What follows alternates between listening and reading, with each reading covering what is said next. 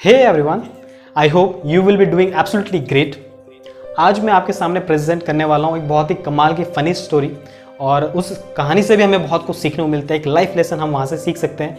अपनी लाइफ में एक वैल्यू ऐड कर सकते हैं। कहानी कुछ इस तरह से है। एक छोटा सा गाँव होता है और उस गाँव में एक पंडित जी होते हैं। पंडित जी बहुत ज़्यादा श्रद्धालु होते हैं और दिन भर दिन भर वो अपने पूजा पाठ में लगे होते हैं। सारी उम्र उन्होंने भगवान को शिद्दत से पूजा होता है। और उन्हें ये विश्वास होता है, विश्वास नहीं, उन्हें ये यकीन होता है कि उनके ऊपर कोई भी प्रॉब्लम कोई भी समस्या नहीं आएगी। अगर कोई भी आपदा समस्या आती है तो साक्षात भगवान उन्हें बचाने आएँगे। और ये उनका मानना था, ये उनका बिलीव था। और कुछ इस तरह से कुछ एक इंसिडेंट होता है, गाँव में काफ़ी ज़्यादा वर्षा होती है, काफ़ी ज़्यादा बारिश होती और सभी लोग भयभीत होते हैं, सब लोग डरे हुए होते हैं कि किया क्या जाए।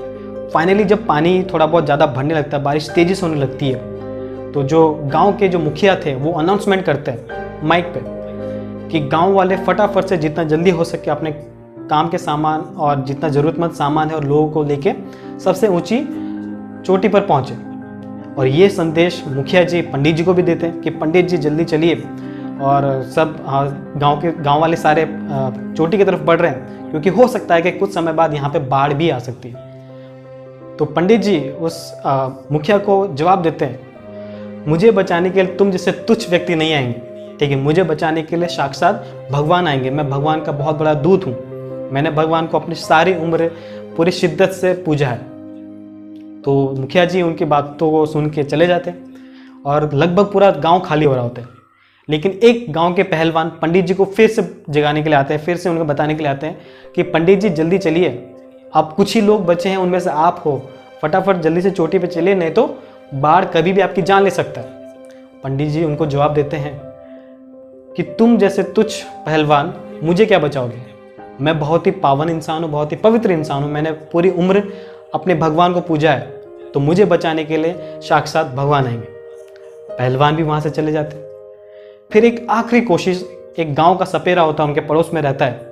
वो उनके पास जाके बोलता है, पंडित जी, अब गाँव में केवल आप और मैं बचे। हैं फटाफट चलिए, नहीं तो कभी भी यहाँ पे बाढ़ आ सकता है और हम दोनों की मृत्यु हो सकती है। पंडित जी का वही जवाब था कि, मुझे बचाने के लिए तुम जैसे तुच्छ लोगों की ज़रूरत नहीं है, मुझे बचाने के लिए साक्षात भगवान आएँगे। तो बाकी सारे गाँव वाले चोटी पर जा चुके होते हैं। अब सिर्फ़ पंडित जी अपनी पूजा प्रार्थना में लगे होते हैं। जैसे जैसे समय बीतता है पानी थोड़ा घर के अंदर आने लगता है और इस बात से भयभीत होकर पंडित जी अपनी पूजा पाठ, प्रार्थना को छत पे जाके करने लगते हैं। छत पे जाके जब वो करने लगते हैं तो एक और इंसान, एक शख्स हेलीकॉप्टर में आते हैं, जो सोल्जर होते हैं, जवान होते हैं। उनको रस्सी नीचे फेंकते और बोलते हैं, पंडित जी, रस्सी पकड़ के फटाफट से ऊपर आ जाइए, हम आपको सुरक्षित गाँव की चोटी पर पहुँचा देंगे। पंडित जी उस रस्सी को भी फेंक देते हैं और बोलते हैं कि, मुझे बचाने के लिए तुम जैसे लोग नहीं आएँगे मुझे बचाने के लिए साक्षात भगवान ऊपर से आएँगे। और ऐसे करते करते बाढ़ बहुत तेज़ बढ़ जाती है, पूरा गाँव पानी पानी हो जाता है और पंडित जी अपनी जान गंवा बैठते हैं, वो मृत्यु पा लेते हैं। और जब वो ऊपर पहुँचते हैं भगवान के पास तो वो काफ़ी शिकायतें लेके मन में वो भगवान के पास पहुँचे होते हैं और बहुत सारे भगवान वहाँ बैठे होते हैं।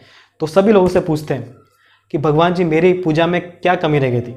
मेरी प्रार्थना में क्या कमी रह गई थी? मैंने पूरी ज़िंदगी आपको पूजा। मैं सबसे बड़ा आपका भक्त था, लेकिन आपने मुझे उस समस्या से नहीं उबारा। आप मुझे बचाने नहीं आए। इस बात को सुन के वहाँ नारद ऋषि मुनि जी होते हैं, वो उसे एक तमाचा देते हैं। ठीक है, और उन्हें कहते हैं, मूर्ख, तुम्हें क्या लगा? क्या मैं तुम्हें बचाने नहीं आया? याद करो, वो जो मुखिया, जो तुम्हें अनाउंसमेंट करके समझा रहा था तुम्हें गाँव छोड़ के ऊँची चोटी पे जाना चाहिए। वो कौन था? वो मुखिया के रूप में मैं ही तो आया था। फिर वहाँ से बगल में हनुमान जी बैठे होते हैं। हनुमान जी अपनी गदा से बोलते हैं, गदा से उसको मारते हैं, उसे बोलते हैं, मूर्ख, तुझे क्या लगा? जो पहलवान के रूप में आया था, वो कौन था?